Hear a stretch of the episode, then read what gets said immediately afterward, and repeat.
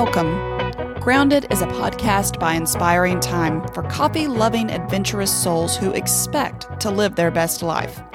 I'm your host, Amber Card, and alongside my husband, Christopher, we will share how we handle high stress living with intention.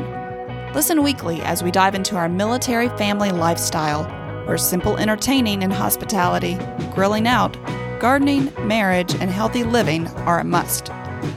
Expect a healthy dose of honesty, snarky comments, and lots of laughter. Now, on to the show.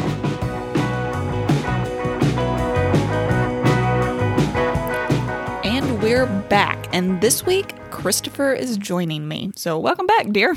Hi, glad to be here. This week, we're going to talk about For the Love of Food. Y'all, food is the way I show my love for life. We're not fancy chefs.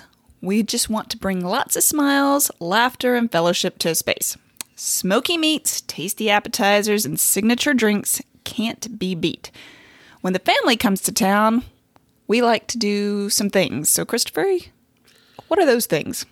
Well, usually we'll try to, you know, obviously see what's on sale, see what we can get a good deal on, but we like to get a good piece of meat, something fun to cook, and do a nice long slow cook have some fun sides, just something that you know you don't normally do on a day-to-day basis and definitely something that the family doesn't get. So last night uh, we actually my folks are in town so we did a, uh, whole beef tenderloin.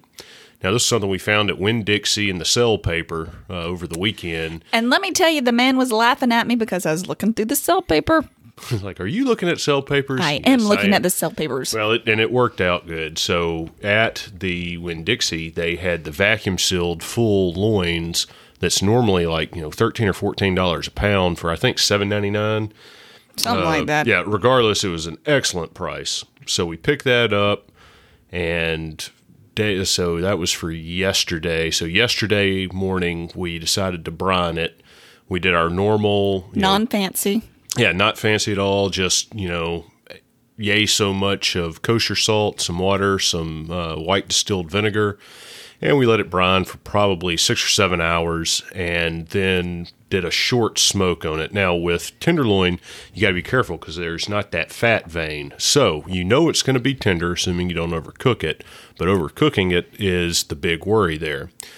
So we took it out of the brine, put the rub on there and we encrusted it with the rub. So hopefully the brown sugar in the rub would kind of give us that nice crust that, you know, people tend to like on a good piece of meat. Now, y'all, I tried to get fancy on them. I tried to go get the rosemary and the garlic and the kosher salt and the black pepper and then really grind it in, you know, so you have that nice big layer. And he just said, no. Well, we did. We did make a rub and just, you know, push it in with the hill of the hand, but the problem with that one was I was afraid that the rosemary could overpower the flavor of the meat because this is not something we've we've probably only done uh, beef tenderloin once or twice, and it was always a much smaller cut. So on such an expensive piece of meat, I didn't want to really experiment, especially with company in. Pro tip number one: don't over experiment with expensive cuts of meat. Yeah, no kidding. Um, so you know, we took it out, got it rubbed, got the big green egg set, and we did about a two hour smoke at 200 degrees with the plate setter in. Used some pecan wood for the smoke, and it was fantastic. Now, what I was shooting for was something on the medium rare side because we did the reverse sear. So we got the griddle up to high, which is I, actually I don't know what the temperature on it is, but it's it's high. And did the reverse sear, 60 seconds, uh, three and a half sides worth there. Pulled it off so that gave us most of the loin was a medium. Uh, one of the tips was more of a medium well, and the other tip kind of stayed in the medium range. But I wanted to err on the side of being underdone off the grill because I could always cut an individual steak and throw it back on and cook it if somebody wanted a little bit more. And that's you know kind of advice that we always give is you you can always cook more, but you can't take it away. So it's kind of like in carpentry, you know, measure twice, cut once. In meat cooking, I'd much rather be slightly underdone, and that way, if somebody doesn't particularly care for that, you can throw it back out there and you know bring it up to speed, whatever they want. And and the star of the show last night was absolutely supposed to be the beef tenderloin. I followed up suit with uh, some lovely fresh green beans. Okay, they weren't fresh, they were canned, but just right out of the garden. Sauteed those. I just made fresh sourdough bread, so that had just came out of the oven. And Oh, then and we did the uh, mushrooms and onions on the griddle as well. So we had that as a topper. Did not end up with any au jus because there were so few drippings out of the tenderloin that pretty much as soon as it fell and hit the drip pan, it evaporated. So we didn't get to add that. Uh, but you know what? It was so tender, it, you could cut it with a fork last night. That's the way you want it. Yep, a- absolutely. We we nailed that one. Uh, Christopher nailed that one. And I followed up with the uh, garden salad. That's what the meat eats. It's the salad. But I digress. Um, what else is something that we like to do that's pretty Well, Let's see, simple? I we've done that one. We've done the uh, full ribeye a couple times. Uh, another one that I think everybody likes is the smoked shrimp. So we like to go you know, again. You know, we'll search for the shrimp in the store, uh, find a good price, and just throw it in the freezer for later. And if we can't get the stuff that's already shelled, we'll do it ourselves. And for us, what we have found is um, thaw them out, shell them if you need to, get the tails off, you know, come up with the mix that you want in there. Be careful with the salt because you can easily oversalt seafood, as we found out the hard way. And I think we even talked about that in an earlier podcast. But we set up our grilling basket in the egg. We put some tinfoil in the bottom. Uh, before we found out that Junior had all the allergies, we used copious amounts of butter. So now we've got to use a little bit of mar. And I know people swear up and down it cooks the same. I just don't feel margarine melts and does everything the same. So we're still trying to figure out exactly what we're going to do there. But, but, uh, we love avocado oil. Yeah, avocado oil does a fantastic job. So we use a little bit of um, the margarine and then some avocado oil.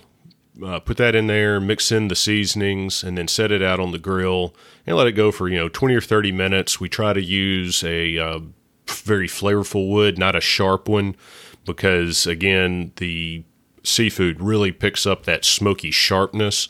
So you want something more mild, you know, pecan, apple, cherry, something along that. All right, so there's our beef, our seafood. Y'all, a, a few Christmases ago, Christopher, okay. When we lived in Abilene, Texas, um, we both got new vehicles at the exact same time, right before Christmas, Christmas. at ten, yeah. and the the going special, God bless them, was a a ham, a smoked ham. Well, you know, if you get one vehicle, that's fantastic. A lovely Christmas ham. If you get two cars, two hams is a lot of meat for two people. So, and to make things worse, so I, I was fixing to go to instructor school. So we had bought vehicles, gotten the hams, and like the next day had to drive to Little Rock. And, you know, we're sitting there in TLF and, you know, whatever. And we're like, so what are we going to do with, you know, this 40 pounds of ham that we have? And so we ate on ham. And then we went to visit Amber's folks for Christmas and we ate on ham. We left ham with them and it magically reappeared months later. I, I mean, so anyhow, the moral of that story is we got to where we just hated ham after that. However, so a few a few years later, um, I do like Christmas ham. I just do. Um, but we got a I got a pre cooked, and Christopher looked at me when I brought it in the door. He was like, "Oh my gosh, ham!" was But that at your parents or was that here? no, it was Warner Or Robins. Warner Robins. Yep, Okay. Warner Robins. And Christopher said, "Fine, uh, let's just warm it up. I'm going to put it out on the smoker. Let's let's zhuzh it up a bit." Yeah, I mean, we It definitely, was- yeah, we churched it up. So it I, was a delicious ham. Now, we, granted, we that's- trimmed the skin off, we trimmed the fat off. Um, we put a nice rub on there with a good bit of dark brown and light brown sugar and a lot of salt. And it, uh, yeah, I mean, a couple hours later, I mean, it was. It's spot on. It was good ham. Now, in our household, there we love, you know, the special occasions that come up, not just Christmas and Thanksgiving, but the kids are all about their birthdays. Uh, Christopher Jr. always asks for chicken cordon bleu.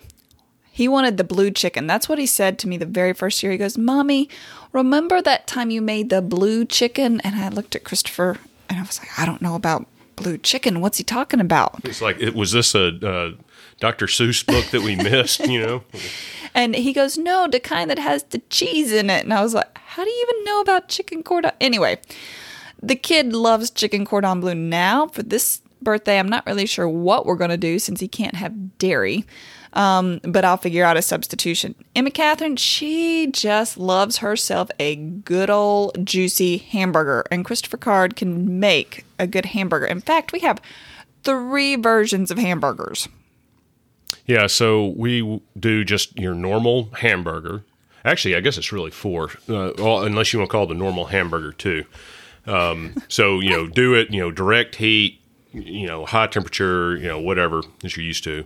We've also done that just putting them in there and smoking them for a while, and just having a nice smoked hamburger. We also have the stuffed hamburger that we like to do, where if you make a fist and look down at it, you basically take a ball of meat about the size of your fist, make a hollow in it, you stuff it with whatever you want to, wrap it in bacon, and sit it out there and smoke for I think it's about an hour, hour and a half. We do that. We also do the ones where we put cheese inside them. Of course, we've had to kind of come back on that one because Junior's vegan, non pea protein, magical cheese does not melt well in there. So we're still trying to figure that out. You know, it it melts better than we give it credit for, Yeah, but true. it's in the middle of a of a meat burger. It's it's a little wonky. We're working on it. So, it, you know, we just have to decide what style of hamburger we want. But we're big fans. Love that. Well, now Christopher Senior always goes back to porterhouses on his birthday.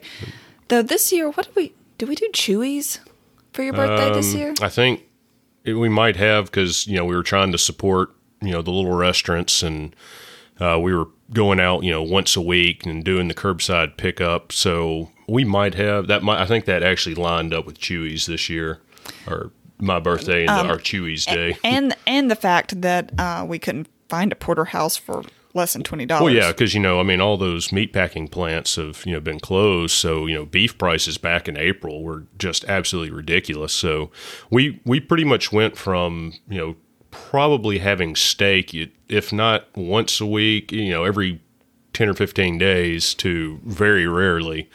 So we're very excited when we find them, you know, under ten dollars a pound. I think that kind of wraps up what we do for our family and then the kiddos and just celebrating life here. When we have friends over, though, there are a few things that we've been, they know, our friends know that there's a good chance they're going to get when they come. And it's because it feeds the masses. You can usually throw it on the smoker and uh, leave it for a little while unattended. Yeah, so you know, burgers require a little more hands-on. So we do do burgers and dogs and stuff like that from time to time, but uh, a lot of our friends are kind of uh, they're used to getting you know smoked whole chicken or a pork butt, and those are two of our favorites. You know, just go buy a whole young chicken. You can get them for about a dollar sixty-nine, dollar seventy-nine a pound. You can throw two of them on there catch all the drippings, make some great gravy with it. Plus, you know, you get a good bit of meat out of it. Same thing with the pork butt. You know, throw a couple pork butts on there, and then you can either pull it or slice pieces. I mean, uh, those do great, especially when you've got you know ten or fifteen people. That it's always better to have more food than you need because nothing is more embarrassing than running out of the good stuff before everybody gets fed. You know. I think there was only one time when we had miscalculated how many people were coming um, that we came close to that catastrophe. But I think we it was a it was a Yeah, that was Narrowly like 10, missed it. 10 extra people showed up and we were like, uh oh. eh, well there were plenty of extra sides. Don't worry. So. Anyway, I think that's kind of where we are for the love of food. We love food. We love sharing food with other people. It really, um, that's kind of our our language right there. All the different different types of foods.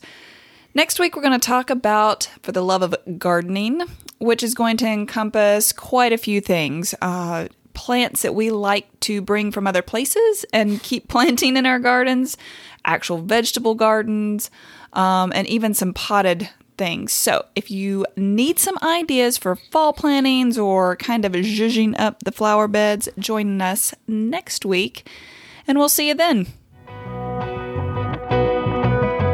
How do you find us? Don't forget to hit the subscribe button on your favorite podcast directory. I'll post notes on the blog Inspiring Time, and you can find the link below.